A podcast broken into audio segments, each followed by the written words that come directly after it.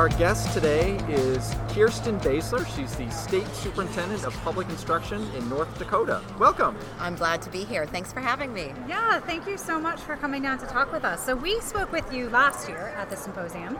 So, I think maybe for new listeners and people new to the symposium this year, just a little bit about what you do. Certainly. And then um, update us what has changed, what's new, how are the projects going. Yeah.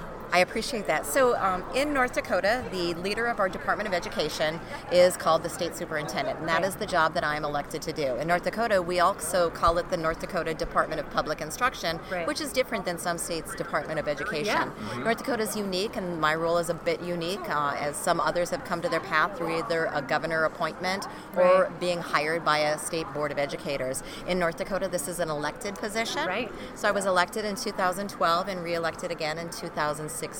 So um, that my role and my responsibility is to make sure that our 175 school districts with our 470 buildings have what they need in order to make our children's future come true and their dreams come true. Beautiful. Outstanding. So, when we talked last year, you had a lot of things going on in North Dakota. So, how has that how has that changed in the in the past year or so since we spoke last? Still have a lot going on Yeah. in North Dakota. Weird. We really do. Uh, we're further along in some of those projects. We have a little bit more maturity in some of those. We have definitely progressed. But with anything worth doing, you take uh, you know four steps forward and sometimes a step or two backwards. You learn from that. You reflect. We have to embrace that growth mindset that we're expecting our young people to have, and so we're embracing that fully in North Dakota. The five school districts that uh, we are partnering with with uh, Knowledge Works, supported by the Bush Foundation, are in year 2 mm-hmm. Really excited about that work. They are going to that next level. They too, as five individual school districts, have realized, oh, we thought we knew what we were doing in this area. Have had to back up a uh-huh. couple steps and say, mm-hmm. no, we're going to recalibrate. There So. I think has helped us all really understand that this is a work in progress and it is a growth mindset type of, of opportunity that we have. So continuing to work with that, really excited about the fact that as those five school districts are moving further into their journey, there is happening exactly what we wanted to happen. Other surrounding peripheral Great. school districts are saying that is working Yes. and the state isn't going to disappear on this one. They are going to continue to support. So we have a, we have more school districts interested in either joining that work or doing something a bit different. Model using the model that has been created. So Mm-hmm. very excited about that, especially as we pursue equity in our state and make sure that Mm-hmm. all of our learners in every zip code, every corner of our state have those same opportunities. Mm-hmm. So, would you say that um, equity is more of the focus for you this year, or I think equity has always been the focus. Good, I think it's always been the focus. It, it truly has been the motivation for our Right. start. I think we're able to articulate that more clearly this year because at first we just knew the system needed to be different. Right. And so we knew it needed to be different for all students. And now we are really seeing the gains that it's making. So one of those five school districts, uh, I think, is worth noting that is it, it is our youth correctional center for our incarcerated youth. Uh-huh. So that in and of itself is an equity issue Yeah. as we move through how we're going to do things in a personalized way for our school districts, that means also that all of our school districts are unique. And we have some school districts that have a large majority of their students are Native Americans. And so, how do we do the cultural relevancy? How do we do the personalized learning for and real application of learning?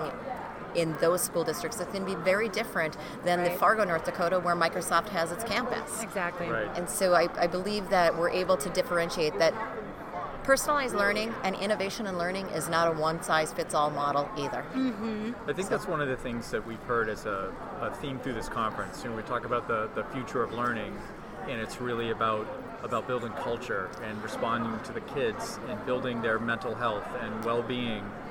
And and you just said it perfectly that there's not a one model for personalized learning, There isn't.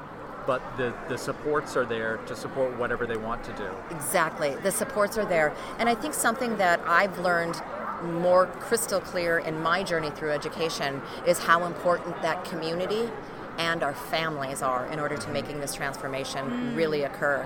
Uh, a friend of mine once said, you know, if, if we could have done this without our families as school systems, wouldn't we have done it decades ago? Right. What are we waiting for if we were going to do it ourselves? But that really underscored for me the importance that family engagement is not optional, it is essential. And to take that a step further, those that are disengaged, for whatever reason they might be disengaged from the system that we have now, it's critical that we get them on board because we are not going to be able to do this without them. Our families are our community, and when our students are going to be spending six and a half, seven hours a day with us, they're going to be going out and spending the remaining of their time in their communities and with their families. So we have, we are partnering more and concentrating more on those relationships than we have had before. It, it can be said that transformation can only occur through relationships, mm-hmm. and relationships only occurs and travels at the fast, at the speed of light of trust. Mm-hmm. So it's a it's a pretty important thing for us, um, and we're doubling down on that really. So great. I think it's amazing that at the state level you're really concentrated on community involvement as opposed to letting the districts kind of figure it out for themselves mm. and you're there as a like a background support but it seems like the state is really into it more of a partnership than a support. It it it, tr- it right? is a partnership, I think, and that's the way that we view it.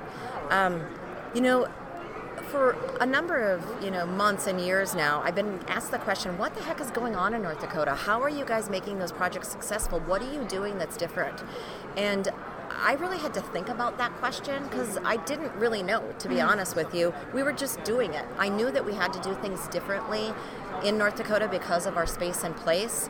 But what I landed on and what we finally figured out it's because the culture of our state is built that way it's about working together and it's mm. about collaborating um, the pioneers really built a church first and then a school and and cult education has always been important but the the work ethic in north dakota our culture is to roll up your sleeves yeah work together and get the job done. So it really does make collaboration and partnership easier and more natural to us. And so uh, we landed on three fundamental pillars that really guide our work at the department at the state level build relationships, cultivate opportunity, and inspire growth. And so, building that relationships with our school districts first, saying that we're not doing this to you, we're going to do it with you, and here's how we can help. You can be the Batman on this project, we'll be the Robin. I might need to be the Batman, and you can right. be the Robin. Doesn't matter who gets to lead, but we've got to fill in on whoever is going to lead. And we at the state level really pride ourselves on helping our local school districts connect with partners at the state level, at the local level, and at the national level for them to provide opportunities for their students in this personalized learning space. I think it's clear there's some amazing things happening in North Dakota. We're excited. We're excited. There's a lot more work to do. I think when when you don't care who gets the credit, when you're all working together, you can make really great gains. I'm, I'm really excited about the fact that as you talk about cultural relevance that we all have, regardless of our, our backgrounds, when I took office in 2012, our graduation rate for our Native American students was 57%. Mm. Our statewide graduation rate was just under 90, and our, but our Native Americans were graduating at 57%.